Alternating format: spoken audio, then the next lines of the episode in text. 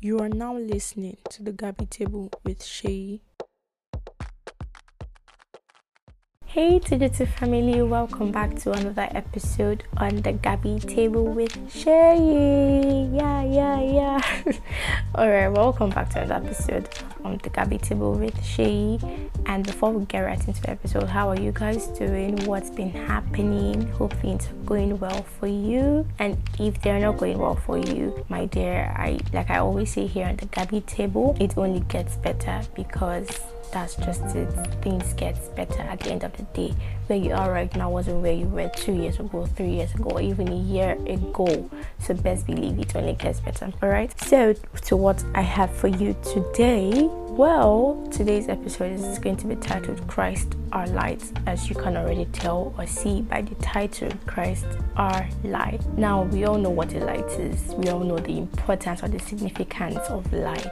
So, light is just that thing that illuminates a room, it brightens up a room, and it is most likely able to actually, you know, change your mood. Imagine when there's no light, you'll be dull, like you just don't want to do things. But when there's light, that's when you're more active, you're prone to be more active to do a lot of things because there is light and you can see what you want to do. So, yes, Christ our light, Christ our joy, whichever way you want to put it, because light actually gives you this kind of um, joy. It it makes you happy so to say. So yes christ our joy christ our light.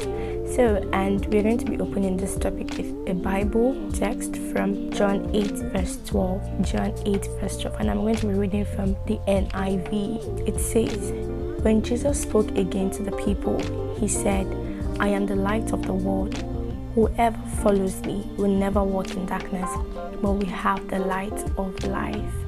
Jesus Christ is telling you and I this morning or afternoon or evening or night that you're listening to this episode that I am the light of the world. Christ is the light of the world. And he says, Whoever follows me will never walk in darkness, but we have the light of life. Imagine people staying abroad already know the joy that comes with having 24 hours light is something that everybody dreams to have. Nobody wants to stay in darkness for even if it's two hours. In Nigeria here, we sometimes some areas go as long as two days, one week, one month, two months without light and all of that. Nobody wants that in it. So yeah, Christ is telling us that if you follow him, you will never walk in darkness, but will have the light of life. Now this is telling us that light gives life. When you have Christ in you, you have light.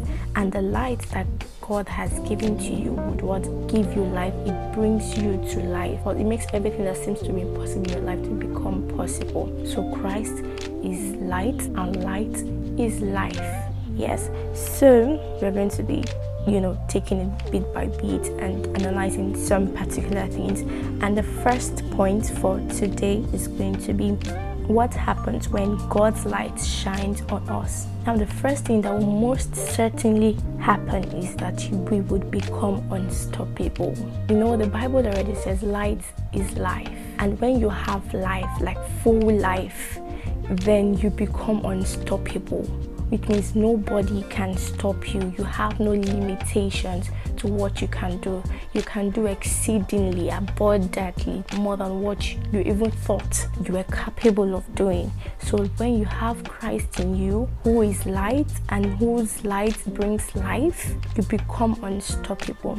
And the second is we become a threat to the camp of the enemies. Now the devil doesn't want you to have light in you. I mean he's very, very much okay with you living in darkness is very much okay with you living in darkness. But God says, No, you can't have me and be living in darkness because I am light.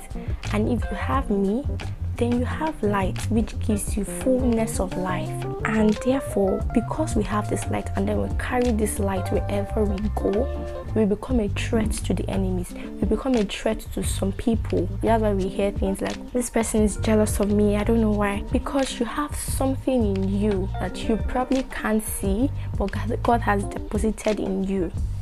And because of that thing that you have, you become an object of jealousy in the eyes of others because they're like, oh, what does this person think he or she has? But you have the light, which gives you life and which makes you unstoppable, which makes you stand out.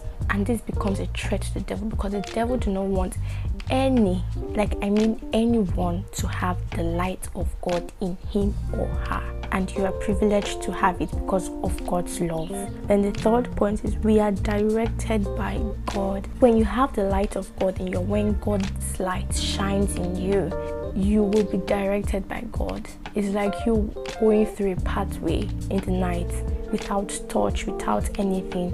You're most likely to miss your steps, especially if it's in a place where you've never been before or in a road where you've never been before. So you're most likely to what miss your steps and even most likely to fall by the roadside. But once you have a touch light with you, or even if there's a street light there and light just comes on, you would see that you your road will be clearer. You will know what is ahead of you, you know what is behind when you turn back. So that is just it. We are directed by God. He lights our path and then He directs us to the right path where He wants us to go, where He wants us to be at the right time He wants us to be. So when God's light shines on you, your ways are directed by God. But when you still live in darkness, you see that you don't have clarity, you don't have direction, and all of that. So the fourth point is we stand out. I mean, the Bible says, You are the light of the world, a city set on a hill that can never be hidden. It says, Shall a man light a candle and put under his bed? The Bible says, No. So basically, you are called to stand out.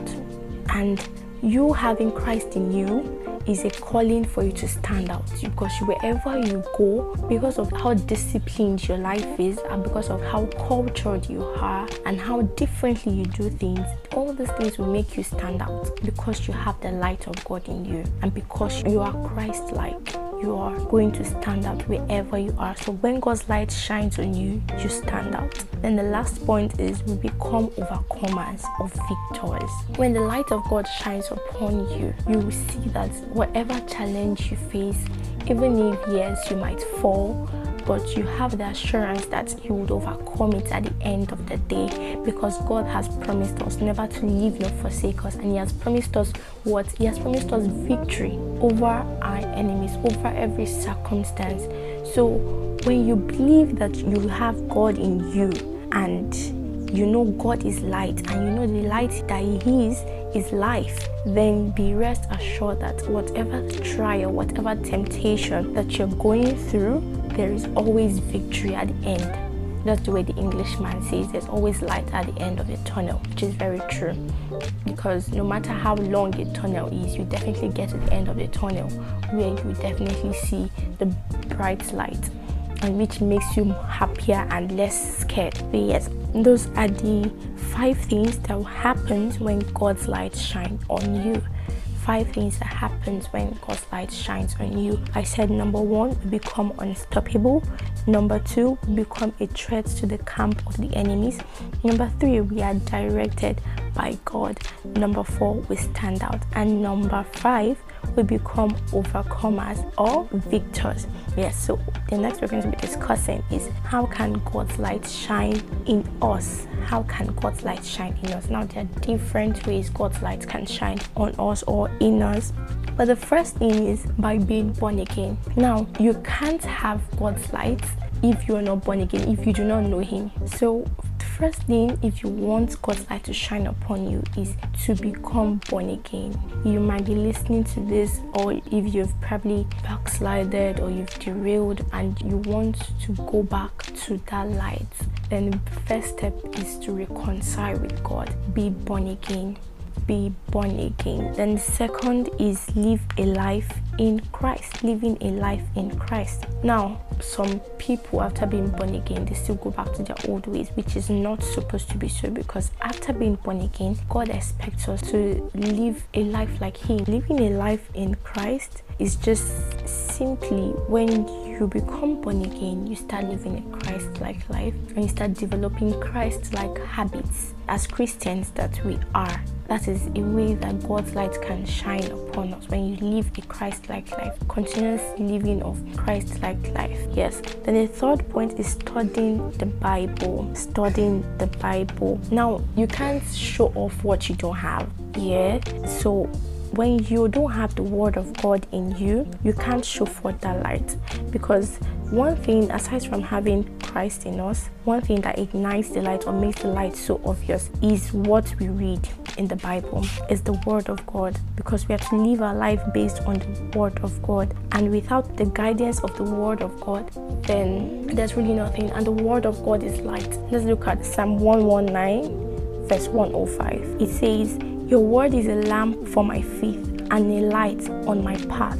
So you see, for God's light to shine on you, you must study the Bible because His word is what? A lamp for our feet and a light on our path. We can't know where to go. We can't be directed without the Bible, without studying the Bible. Now, consistent studying of the Word of God is what exactly makes God's light to shine on us. And the fourth point is consistency in the place of prayer. And now I did not say prayer.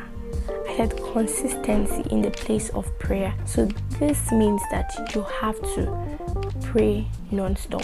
The Bible says pray always. When you have an altar of prayer already and you're consistent in that altar, then you see that a lot of things start to become clear and easy for you. You will understand that the Bible did not say that you will not face challenges, but the Bible said you would face it. But there is a but there because you have Christ in you, because Christ is in you and you in Christ, you will overcome it at the end of the day. All right. So, how can God's light shine on us? I mentioned four points on that. The first was by being born again, the second, living a life in Christ. The third is consistent studying of God's word. Then the fourth point and last point was consistency in the place of prayer. So this is where I'm going to be stopping today concerning Christ our light. So I would continue from there in the next episode.